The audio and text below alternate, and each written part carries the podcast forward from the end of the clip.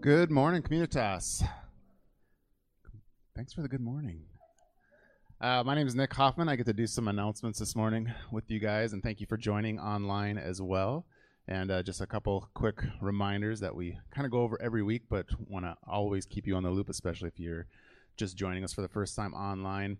Um, at, every Sunday we do uh, communion, and um, so if you're able, typically that's crackers and juice that we have here. Um, but if you're able to grab those at your home or get something creative, I um, encourage you to do that uh, as we'll be partaking in that a little later. Uh, another form of worship every morning is through giving. And of course, we won't be passing plates, but we do have an opportunity to give. Um, there are baskets on these speakers. And so at any time during the morning or during communion or after the service, um, that's where you can give. You can also give online at communitaschurch.com or um, you can always mail in checks to 824 Laurel Street, Brainerd, Minnesota. And lastly, um, we're always continuing looking for volunteers. Um, there's especially with some technical stuff, running some slides, um, sound, some computer stuff, um, but a lot of other different areas too. So I just encourage you guys if, if that is a, at all interest, we would love to hear from you, and uh, we can go at your own pace and teach you. We won't just throw you to the wolves. Um, uh, we would love to just uh, come alongside you and, and show you how to do that and uh, give some people some breaks too that do it um, faithfully week in and week out. They never complain, uh, but we'd love to have them um, get some rest too in that. So, with that, I think that is pretty much all. I am. I just came across so on social media, which can always be just fun to be a part of. Not. but but every once in a while you come across something pretty awesome. And and uh, i follow tim keller who is a pastor out in new york and um, on social media. And and uh, he just had this shared on his page today. So i'm going to read this and then i'm going to pray for our morning.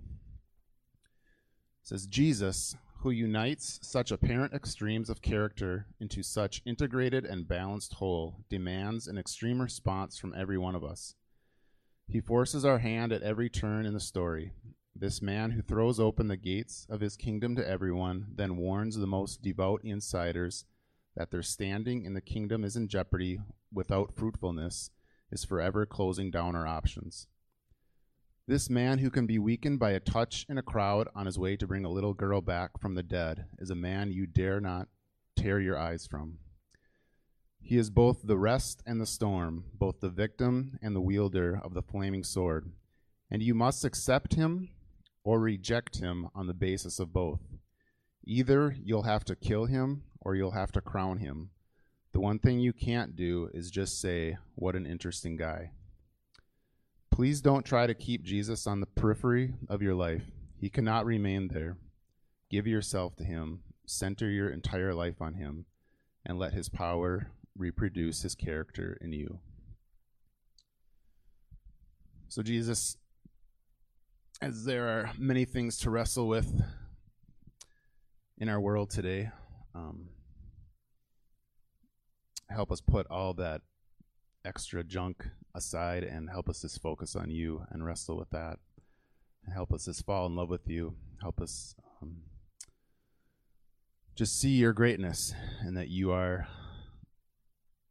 an amazing Father that pursues us and loves us no matter where we're at this morning. Um, so as we move th- through this service, just as we sing these words and hear from your word, help our hearts be changed, whether we're in this room or online. Um, uh, just help us be a different people group as we walk out of these doors or out of our living room uh, this morning, and help us be an incredible light uh, for this world to see in your beautiful name. Amen. Thanks, Nick. Excuse me. Um, uh, you are welcome to stand if you are able. Let's open our time together today with some words from Psalm 95. So, today, if you hear his voice, harden not your hearts. Come, let us sing joyfully to the Lord, and let us acclaim the rock of our salvation. Let us come into his presence with thanksgiving and let us joyfully sing psalms to him. If today you hear his voice, harden not your hearts. Come, let us bow down and worship, and let us kneel before the Lord who made us, for he is our God. We are his people, the people he shepherds, and we are the flock that he guides. If today you hear his voice, harden not your hearts. Oh, that today you would hear his voice. Harden not your hearts as, as at Meribah, as in the day of Massah in the desert, where your fathers tempted me. They tested me, though they had seen my works. So, Lord, today, would you help us and allow us to hear your voice, still and small? In your name. Good morning. If you are in the building, feel free to have a seat. If you are on, uh, if you're at home watching online or trying to watch online, we understand there's an issue with the video feed. Uh, so not only can I not see you, but you can't see me. So if you want to do a headstand, feel free. If you want to sit on your couch, that's great. Um, but uh, yeah, do do what makes sense for you there with your family. My name is Mike Gary. I'm the pastor here at Communitas Church, and Communitas is a church that exists to love God and to love people and to build disciples that walk in grace, who grow in their faith. Right? We don't just stay where we're at, but we're going to grow in our faith. We're going to grow into who the Lord has made us to be, not saying in, in what we understand and what culturally would say is, is an acceptable place for us to be, but live our lives in light of and grow into what we see revealed in Scripture as who the Lord has made us to be. And we do that by gathering in groups, and, and then in those groups, we explore the way that the Lord has gifted us, and then generously use those gifts to serve in and around the Brainerd Lakes area to make more disciples who love God and love people and enter into this rhythm of gathering together, growing together, that we would go together to make more disciples that love God and love people by gathering together, growing together and going together. And so we've done this already in a, in a couple ways, right? I mean, what are we doing right now, both here physically at 824 Laurel Street and online? What are we doing? We're gathering together that we would also hopefully in expressing our worship and expressing this time together that we would grow together. And then throughout this week that we will also go together every week, uh, so we, we participate in these various rhythms of gathering. We, we sing songs about who Jesus is and, and what he's done. And we take time to, um, and, and, Nick has explained a little bit about giving.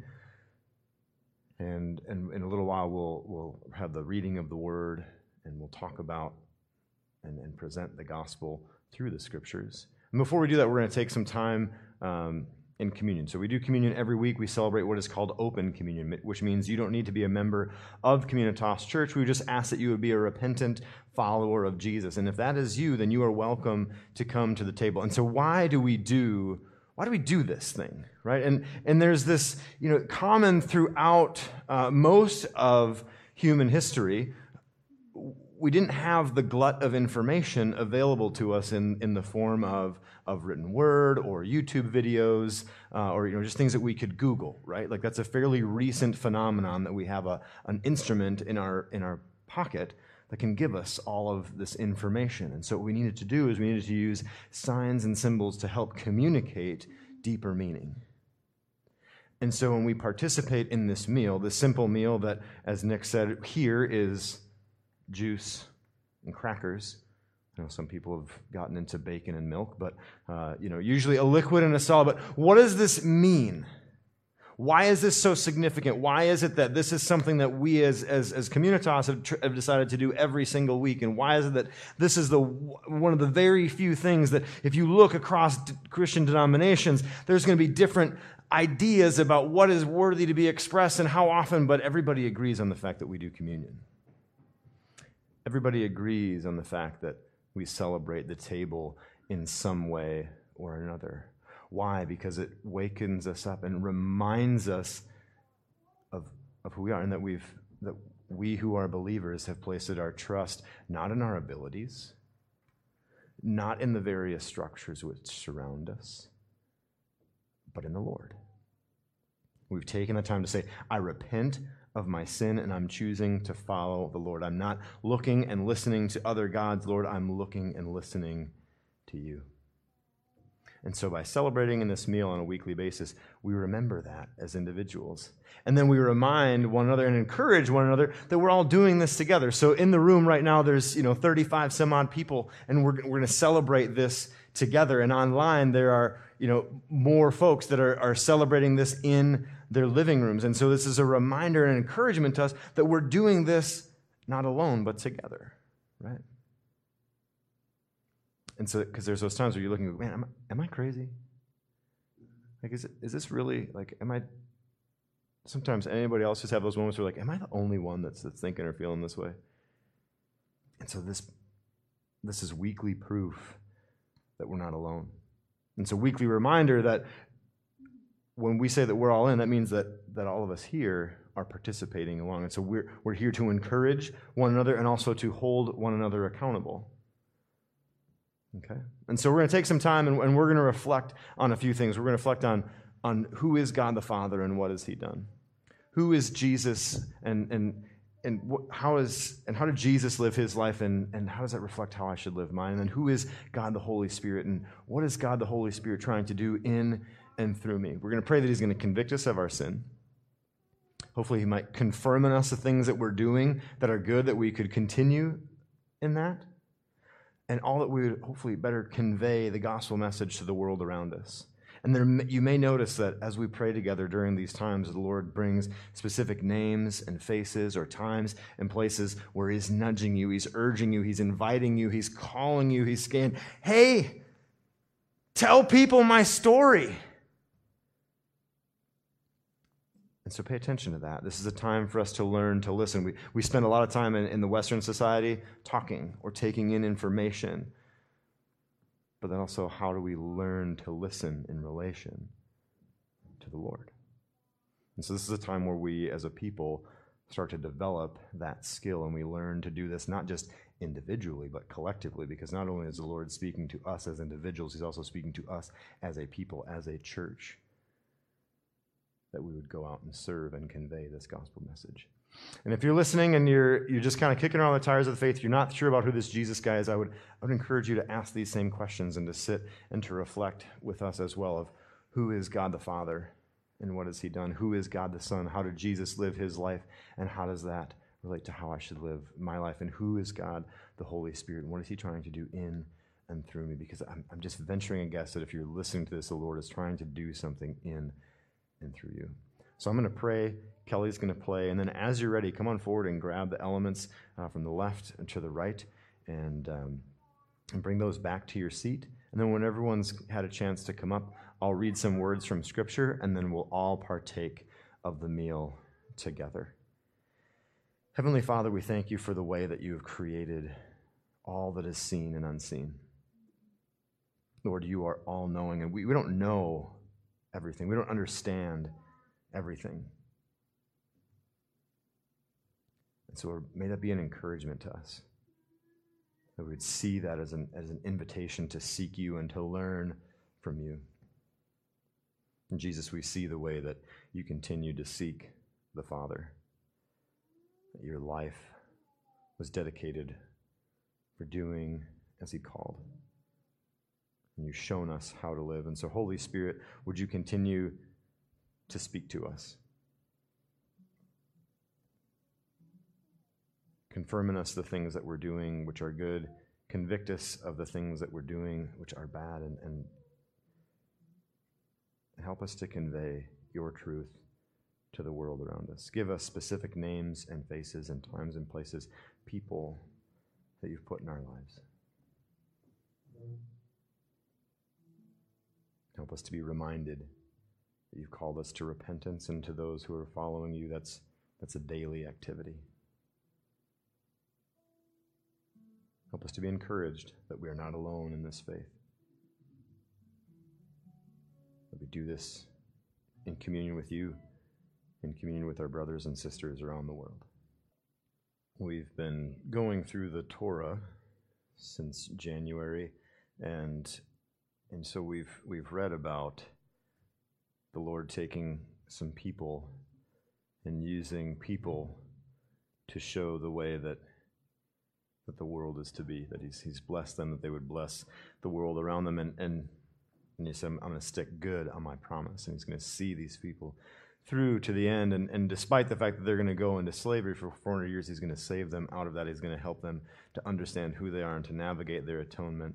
And he's going to bring them through to the end. of this meal that Jesus and his disciples are celebrating, that we've come to know as the Last Supper or as, or as communion, is a reflection of that. And so they're, they've been celebrating this meal for, for a few thousand years. And it's always just been the nation of Israel. And Jesus comes and he says, Okay, now is the time that we're going to bring this gospel message. Now is the time we're going to bring the good news to all the world. And so, as we participate in this meal, help us to remember that. So, as they're eating, he takes the bread. And after blessing it, he broke it and he gave it to them and said, Take and eat. This is my body. And to share a meal with someone meant that you were going to, uh, in that culture, meant that you were going to you're to have their back. You're going to defend them. You're going to protect them. And knowing that these disciples were all going to leave him, that his body would break, that his blood would pour out, that they would all betray him and leave him alone, literally left for dead. He takes the cup, gives thanks and gives it to them and says, Drink of it, all of you, for this is my blood of the covenant, which is poured out for many for the forgiveness of sins. Lord, we thank you for this covenant, for this forgiveness, for this life that you've called us into. Lord, help us to live life in light of your truth.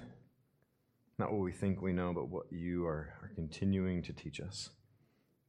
Lord, help us to be a people that, that show the way that you've blessed us, that show the world who you are, that show the world what it's like to be human, to have life to the full, and to know you. Amen. Okay, there are some uh, communion. There are some buckets in the back on your way out. Feel free to take the uh, the cups if you're in the building, and, just pass, um, put those in those buckets, and we'll dispose of them for you. Real quick, fast moment of, of family business.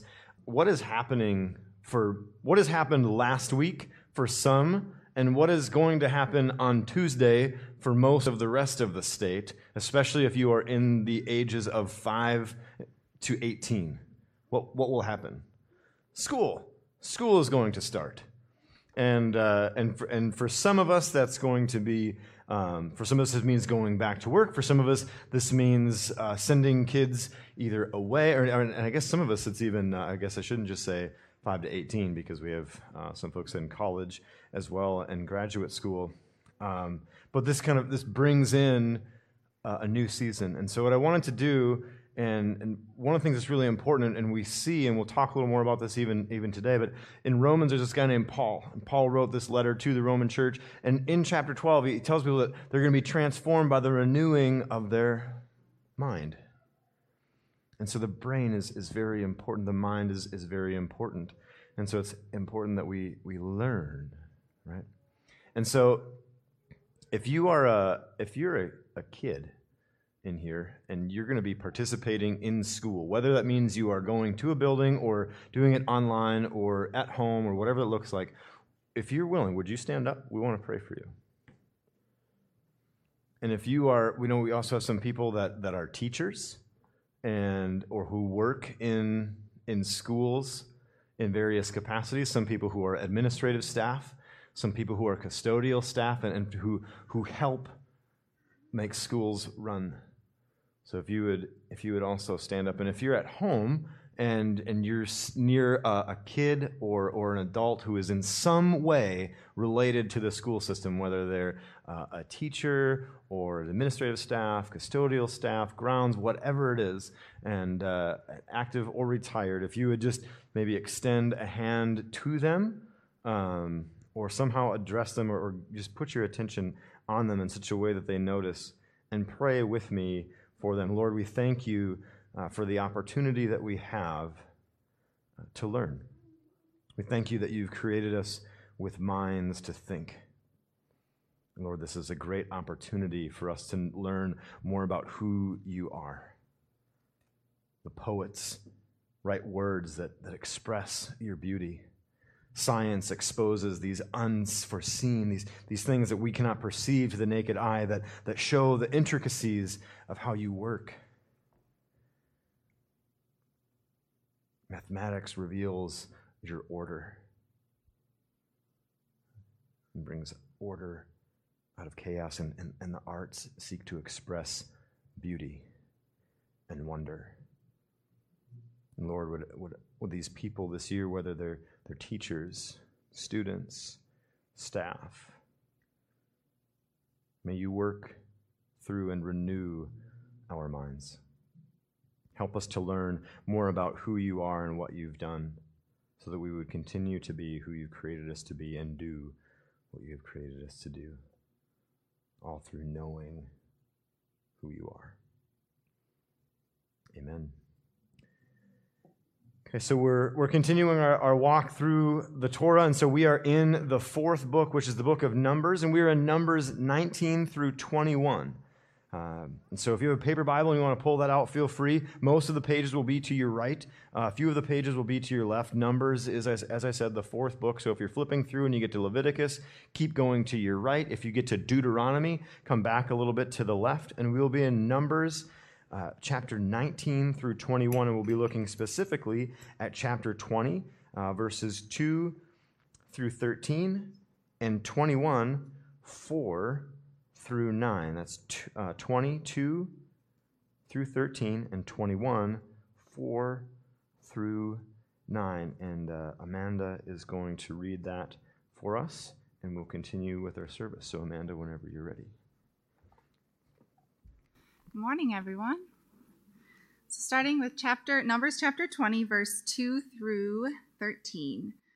Now there was no water for the congregation, and they assembled themselves together against Moses and against Aaron.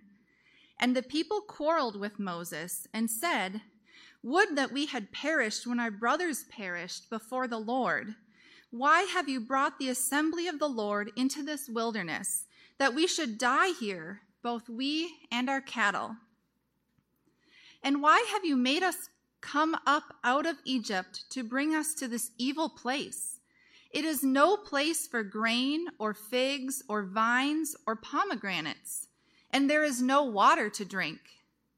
Then Moses and Aaron went from the presence of the assembly to the entrance of the tent of meeting and fell on their faces.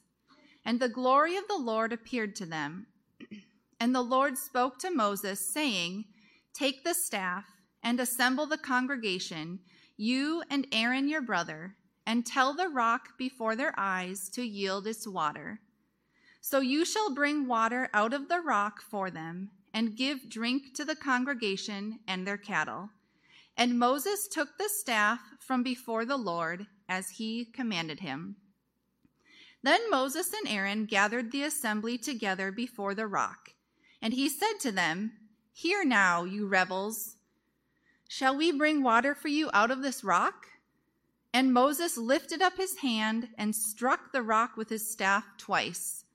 And water came out abundantly, and the congregation drank, and their livestock.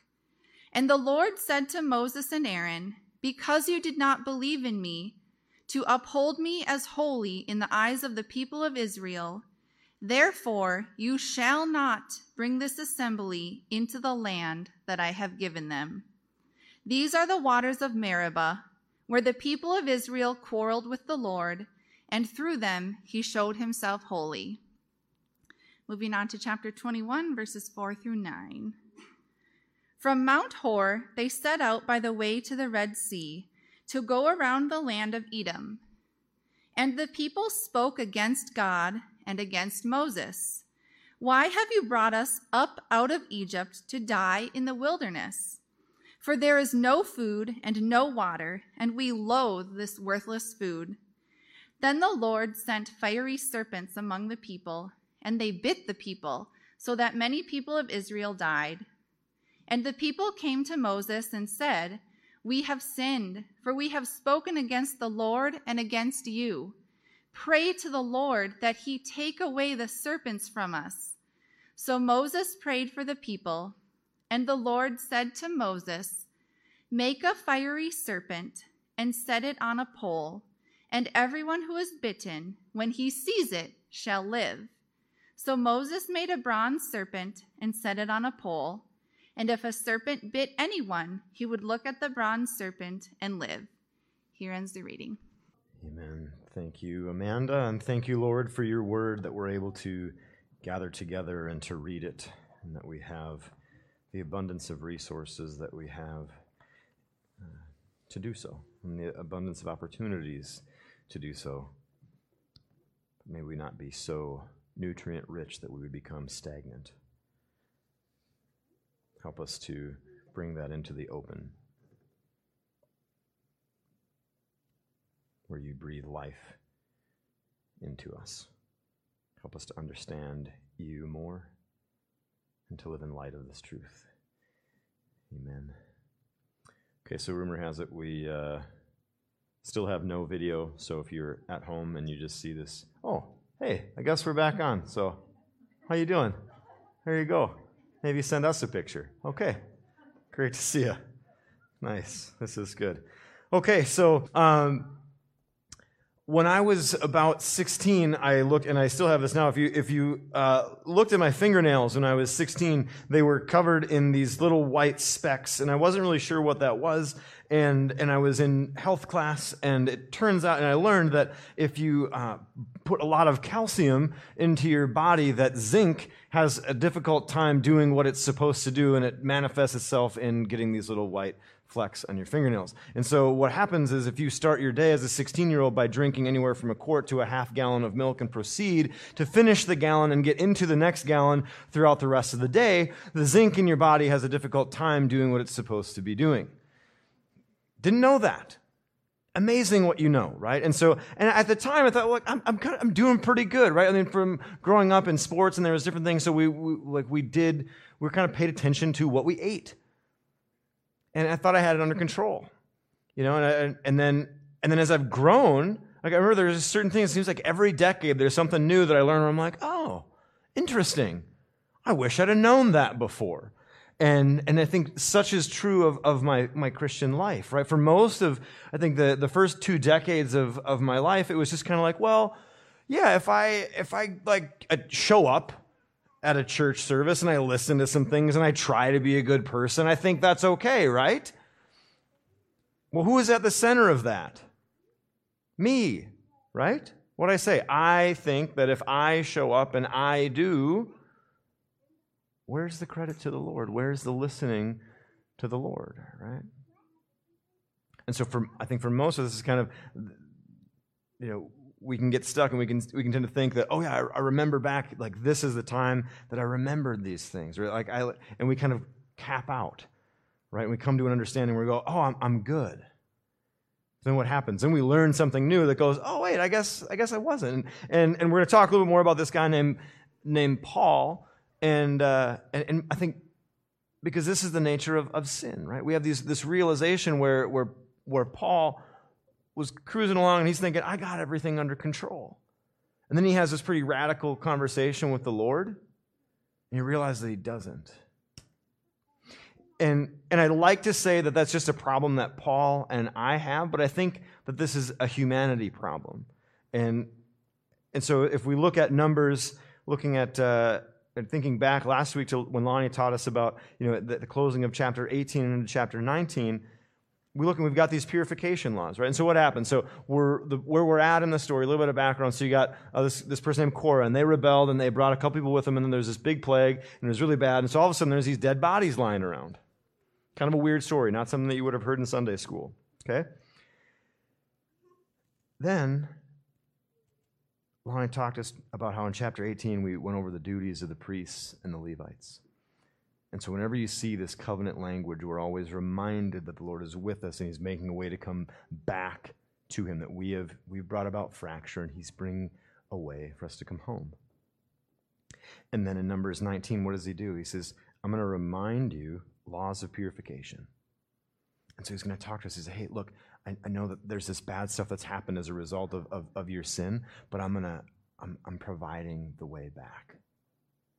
It's not what you've done. Don't trust in your abilities, but trust in what I've given you. Because what, what's, what, are we, what, what we saw last week, what we're going to see this week, and what we're going to continue to see throughout the rest of Israel's history is that they're going to continue to look at um, you know, and to trust not in the Lord, but in other things, right? And so a lot of times we think that the opposite of trusting God is, is disbelief. We think the opposite of trust is disbelief. But the opposite of trust in God is trusting in something else. And so often, what, what happens and we see that the Israelites do is, is they trust in other gods.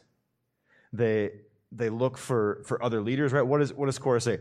We're going to get rid of Moses and Aaron, we're going to head back to Egypt, and we're going to appoint a new leader. As though swapping out Moses and Aaron is going to somehow fix the heart condition that they have going on inside of them, right? And they go, oh, we're going to look at our own abilities. They go, I think we can do this better and their pride gets all puffed up and like, oh, I got this figured out.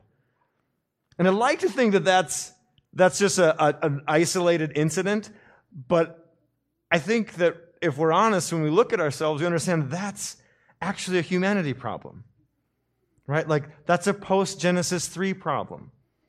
Like, I don't have to look much farther than the mirror. I don't even need to get to my, my news feed or my social media feed or look at the newspaper to see that I continually look for other gods, right? I might not look for it in the spiritual, I might look at, at different idols to, to try to satisfy my soul. Or I'm going to think, well, if I can just follow a, a, different leader, then life will, will be better. Or if I can just improve my own abilities, then life will be better. We see this, this need for control and this wanting for more at war within us. And so and so the, the people are, are, are duking this out within themselves. And the Lord says, hey, here's, here are the laws. Here's, here's what you need to do. And then he's going to provide. And, and so they needed water. They needed a couple extra things. And, he, and he's like, but you're on the road. You're traveling. And So I'm going to simplify it for you. And he even lets him makes this paste that's a kind of a, a mixture of all the things that, that you'd need for purification. And then and then we come to this story of the, of the waters of, of Meribah. And, and the people again are quarreling. And they're mad at Moses. And, and what, what I find that's interesting about this, and when we read when we read this chapter, we think, oh, they're quarreling. Well, they were quarreling back in, in you know two weeks ago when we read that, right? Like we just quarrel as people and they say, oh, we want to go back to Egypt. And you're like, okay, I get it. Like they just, you know, the Lord's taken them out of Egypt, and now he's trying to take Egypt out of the people because they're thinking Egypt. They're not thinking promised land. But the, the interesting thing here is, is who are these people? These aren't the people that have ever lived in Egypt. Most of the people that are saying, let's go back to Egypt, have never lived in Egypt. They've never been there. They're having this memory of a place that they've never been. So, how do they get this image in their mind that Egypt was magically better than this promised land? Their parents told them that. It's amazing, isn't it, David? And so these people have been believing this message. It's been passed down to the people below them. They're, you know, so constantly the, the generation before them was saying, we should go back to Egypt, we should go back to Egypt, we should go back to Egypt. And all of a sudden, the generation that's never been to Egypt says, yeah, we should go back to Egypt. It's incredible. And so, and so the Lord is bringing them out and he brings them to these places and then and they're saying, yeah, let's go back to Egypt. And so then Moses comes out and, and so the Lord says, okay, Moses, go out and, and talk to the rock. And, and if you remember, you know, what is what do we learn out in the desert?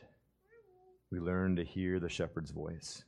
We learn to hear the voice of the Father. And so it's of no surprise that the Lord says, Moses, go, go speak to the rock. Go speak to the rock. It's kind of a nice metaphor for, you know, these kind of hard-headed, rock-headed people. Go speak to the rock and, and living water is going to come out. And what does Moses do? It's often what we do, right? We, we add to what the Lord says to do. We kind of overcomplicate things. He's just told to go up, hey, rock, water. But what does he do? He comes out to the people goes, You rebels! And he takes a stick and he beats the rock twice. It's all about Moses now, right? Check out what I can do, you rebels. Ah! The shepherd doesn't use the crook to beat the sheep. The shepherd uses the crook to defend against the wolves. And we'll see throughout the rest of the Old Testament that you don't speak curses against the Lord's anointed. That you're supposed to speak words of encouragement and invitation. And there's definitely time for confrontation. There's definitely time when we, when we tell people about their sin. But the Lord did not tell Moses to t- call the people rebels, did he? Because they're learning. This is a new generation, right? When a kid's learning to walk and they stumble, you don't yell at them, do you? You help them back up, you instruct them. And so this is what we're seeing here. And so, so the Lord is, is saying, No, no, no. I've sh- you're living in the world as it is, but I've shown you the world as it should be, right? That was what Leviticus was all about. That's what the tabernacle is all about. That's why he had him put the, remember we talked a few weeks ago about the little prayer shawl with the four little tassels on it. And he said that the Levites would always be in blue. So they would look to the people and go, okay, this is the person that's going to help me navigate my atonement. So I'll always understand who God is and, and who he's created me to be and how God lives and how that is a reflection of how I'm to live. This constant reminder of life back in the garden, saying this is how life is supposed to be. And we're moving toward the city in Revelation. And we're living life in light of the truth that that is a reality and will someday come to fruition. And he's saying, That's where I'm calling you to be. That's the people that I want you to be. And so we live in this continual battle that says, Oh, we know better, right? How many times, I mean, you know, oh, I got this figured out. Anybody else ever had that moment where you're like, Yeah, I got this, I got this sorted. I, know what's going on. Then you learn from somebody who knows more than you do, knows a better way, and you're like, oh, oh yeah, okay, I should have done that. Um, I remember when I when I first uh, became a Christian, and I would say continually uh, up until today, and hopefully for as long as I'm alive. I remember just learning these things where I would think, well, this is this is what a Christian ought to do right? Isn't this what a Christian is, is supposed to do? You know, like, I, like I'm just supposed to go and, and like show up and, and be here, right? Like I'm, that's, that's what I'm supposed to do. And then it was like, oh, you're actually supposed to like learn to listen to the Lord. You're supposed to like see, Lord, I can actually grow in my faith. Oh, this, oh, this is incredible. And then, and there's just kind of this continual chipping away and, and, and you know, kind of seeing God in, in a certain way. And I had this certain image of, of who I thought God was. And then the more scripture that I read, and the more I prayed, and the more I was around other believers, and the more that I grew, the more the Lord just continued to strip away what I thought I knew to be true and relate and and and instead put in this image of, of who he was. Continue saying, yeah, this is who I am. This is who I've created you to be. And there was continual moments where I was like, oh, I, I think I'm I think I'm good. And he's like, actually, you're turning into a stagnant pond. Knock it off. Keep changing Keep coming back to the well. Keep looking for the streams of living water. And so we'll always play in this, this cultural worldview versus our Christ centered worldview.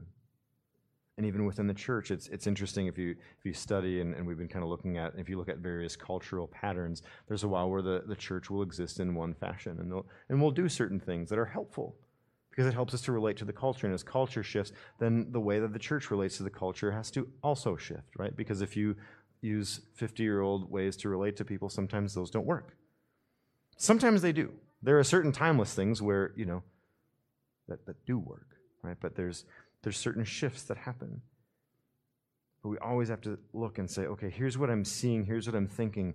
Does it line up with who I see in the scriptures? And we'd think that the people would understand, right? So he strikes the rock, Moses strikes the rock, and the Lord says, Hey, dude, like, it's not about you. It's about me. Because you thought it was about you, you're going to get to see the promised land, but you're not going to go in. Then we read a couple stories about they come up to Edom. They say, We're going to come through. Who are the Edomites? These are the descendants of Esau. So these are actually Israel's brothers and sisters. So they come up to Edom, and they're like, Hey, can we come through? Edomites are like, Nope, we don't want you to do that. Israel's like, But we like we just got to go over. We're not going to take. We're just going to go right down the freeway. Not even get off. We won't even get off for gas. We'll fill up before we go.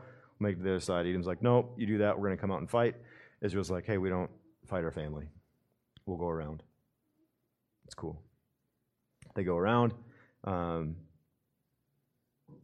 we meet, uh, and then we read about the death of Aaron. So Aaron, the high priest, dies. He's replaced by Eleazar, his son. What, what does this mean? That this means that all those who had been, who had to go to the, the cities of refuge, if you remember that from Leviticus, that were all the all the folks that had been imprisoned and, and whatever because they they'd accidentally killed somebody, they're now set free. Okay, so we're seeing uh, forgiveness is happening. Uh, some people come out, they try to fight Israel. And the Lord says, Nope, we're not going to do that, and uh, takes care of them. Then we get to this story about the bronze serpent. And you'd think that the people would get it, right? Like you'd think that they would see. You'd think they would get it. But again, they say, Why have you brought us out in Egypt to die this wilderness? For there is no food, no water, and we loathe this worthless food. Which just reveals how weird we are. There's no food. We don't like this food. Ah, it's not that there wasn't any food, it's just that you didn't like the food. Okay, you didn't like the food that the Lord rained down from heaven that you didn't have to do anything for, that you just had to woke up and go get. Hmm. Okay, sure. And so the Lord sends fiery serpents among the people. And it's and, and we when, if you look at the rest of Scripture, you might think, well, this is. Why does the Lord, you know, the the Lord who who who doesn't give us an, a, a concrete image of Himself in the cloud, but rather places his image throughout all of creation and puts his, the image of God in, in us, why does he do this staff? Also, he's having the people look at the staff. And you think, aren't they going to make that into an idol? Yeah, they do. And King Hezekiah breaks it, you know, later on. Um, but why in that moment? Why does he do this? Because what happens? He invites them to do what? To look, to see with their eyes the prophets would talk about the people being a stiff necked people. If you're a stiff necked person, what do you not do? You don't consider other ways. You don't look to the right or to the left. You just stay rigid. And you wonder why you can't get any further down the line. Because you're stiff and you're rigid. Oh, don't go anywhere. And the Lord says, Hey, I need you to soften your heart. I need you to turn your gaze you need you to stop being so fixated on what you think you know and allow yourself to be grown into who I've created you to be. So, what is it that we need to know? It comes in the form of a question. He's addressing our need for control and our want for more. Our propensity or our tendency to listen to what is temporal as opposed to what's eternal, right? So the, the people have had their, they got their faith in what they know, their own abilities or they want to go back and they want to trust the gods of Egypt. They think that if they swap out Moses and Aaron as leader and go back and put Pharaoh in charge, that somehow life will be better. These are these core things that we continue to wrestle with even to this day. And addresses our need for control and for more. And so that what we need to know, what I, hope that we can get across from the passage today is this question of are you stuck in what's known or are you seeking to be grown? Are you stuck in what you think you know, this idea of, of what you think life is supposed to be like? Or are you willing to say, Lord, I'm willing to step out into the unknown. I'm, I'm willing to step out and be grown into who you've made me to be, that we would become the people that you've created us to be. Why is it important to ask these questions? Why is it important to always take what we think we know, our, our cultural understanding, our cultural worldview, and place it up against a Christ centered worldview? Because it helps us to look at and be discerning people, to be open handed about what we know. It helps us to look and to listen, right? I mean, if, if you're flexible, if you're continually looking to the Lord, right, all of a sudden you can be far more open handed about what you think you understand. We become rooted in that which is eternal. And then we avoid plateau or stagnation. Right? Like what, what's happening in a pond? Anybody ever spent time in, in wastewater treatment? I have. It's real neat. Um, there's an abundance of nutrients. There's an abundance of nutrients. And so we, there's actually too much. There's too much nutrient and there's not enough oxygen. And so this is what I love about the psalmist, what I love about numbers, is, is the Lord brings the people out into the open space where there's, there's a lot of oxygen. There's maybe not as much nutrient as you think you'd like, but there's a lot of oxygen. And so they learn about the very basics. They learn to live and to breathe and to know the Lord. Because so often it seems like what, what ends up happening, what stumbles our, what, what ends up being the wall in our walk to the Lord is, is an abundance of things in which we think that we can trust. And so it, the Lord sometimes has this tendency to strip away all that we know that we would grow. And this is important because it helps us to become better at presenting the gospel because we continually recognize our need to go, oh, yeah, I was bitten by the snake.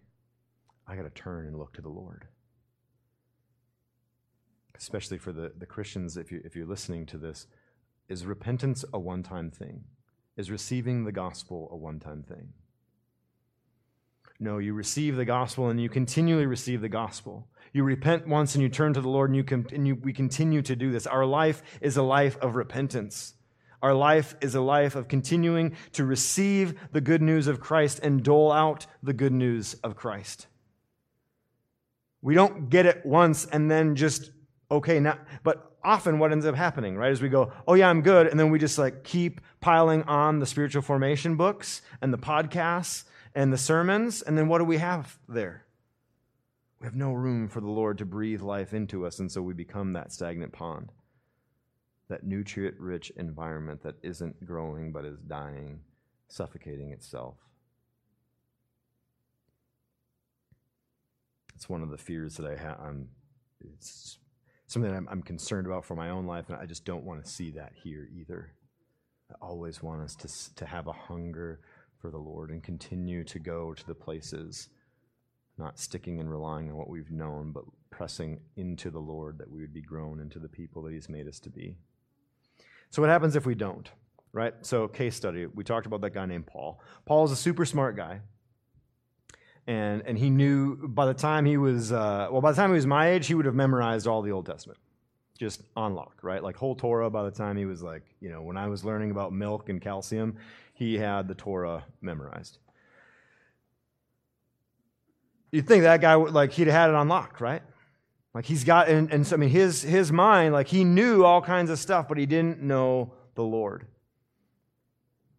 And so in, in Acts 9, verse 3, we read that he's he's he's going on, he's persecuting the church, and, and because he thinks he, has got this all known, right? He's, he knows what he's supposed to be doing. And he's gonna go out and he's gonna, but he's not doing the Lord's will the Lord's way, is he?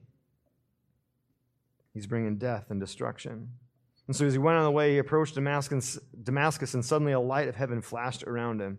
And falling on the ground, he heard, he's listening, a voice saying to him, Saul, Saul, why are you persecuting me? And he said, This is the great question Who are you, Lord? Who are you, Lord? This is a question that we need to continue to come back and wrestle with. He says, I am Jesus, whom you are persecuting. But, so here's the invitation.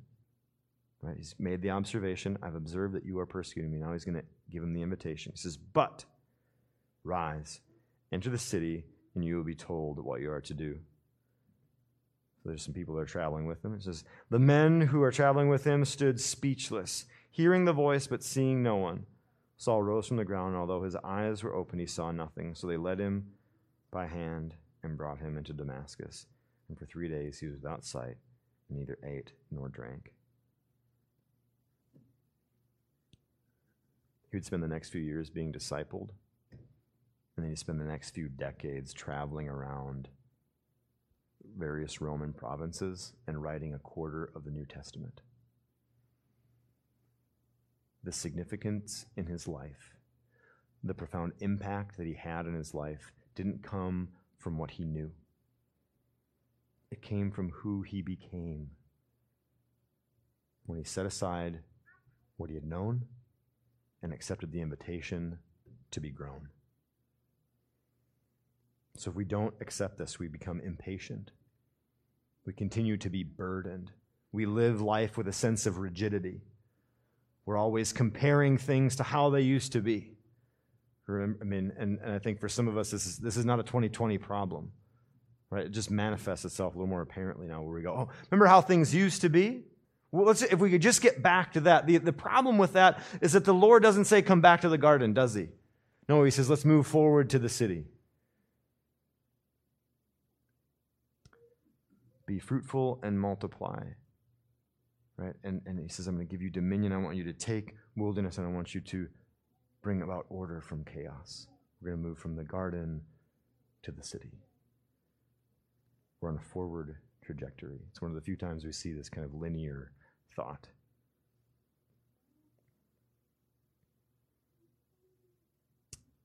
And so we'll continue to be a broken record, give the same advice, become that stagnant pond, and we'll battle back and forth of what do we do or who are we to be, forgetting that we have an invitation to come and know the Lord. And so, what should we do as a result? What do we see the, the Lord is inviting the people to do in Numbers? He says, Hey, look, recognize the fact that you've been bitten. Right? Like if a snake bites you and you're like, No, a snake didn't bite me, what's going to happen? You're going to die. But when you recognize, I've been bitten, this is not good. And you and they look at the the bronze serpent, they live. So let's be a people that recognize we can't do it on our own. That on our own, we're dead. Let's be a people that see that we've been bitten by sin and then look and listen to Jesus and recognize that He is in control and that He is enough. So often we think that the success of the kingdom is, is on my abilities, my strength. But it's on what God has done and on His strength. We still have responsibility. I love, I think it was Augustine that said, act as though everything relied on you, pray as though everything relied on the Lord. And so we see this, this, tension. So we still have we, we have to act out of obedience, but remember we act out of acceptance. And so let's let's see, let's look and listen to Jesus. And then let's allow the Holy Spirit to transform our mind through his word. We read this, I mentioned earlier, that Romans invites us to, to be transformed by the renewing of our mind. Right? And so we've got to continually look at what we think that we know, what we think that, that we've learned, and say, did I learn this from, from culture, or did I learn this from Christ? Did I, did I learn this from my family and my friends? Did I learn this from Christ? Am I getting this from the kingdom of empire, or am I getting this the kingdom of God? A few things to consider as we do this. Where are you on your spiritual journey? Always a helpful thing to consider, always a helpful question to ask others. Where are you on your spiritual journey? And just as, as we read in Acts, who is Jesus to you and how does that shape your daily life?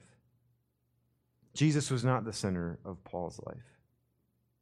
This knowledge was.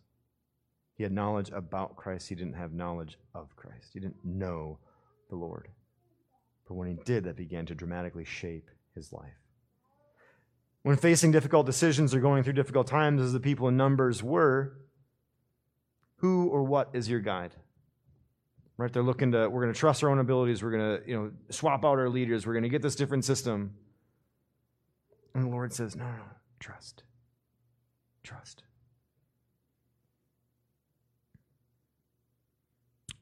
It's always a fun one. How do you respond when you're not in control? How do you respond when you're not in control? In our groups, let's take some time to describe a time when you, you left what you knew and were grown through that, that situation or that event. And then in what are you trusting? Do you serve the kingdom of God or does that serve the kingdom of empire? you trust in something that is going to be eternal, or are you trusting in the wisdom of the temporal?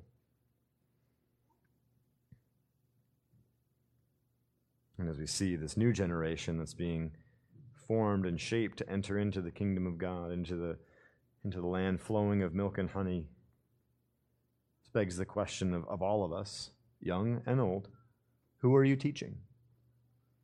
And what are you teaching them? So if you got younger siblings, what are you teaching them?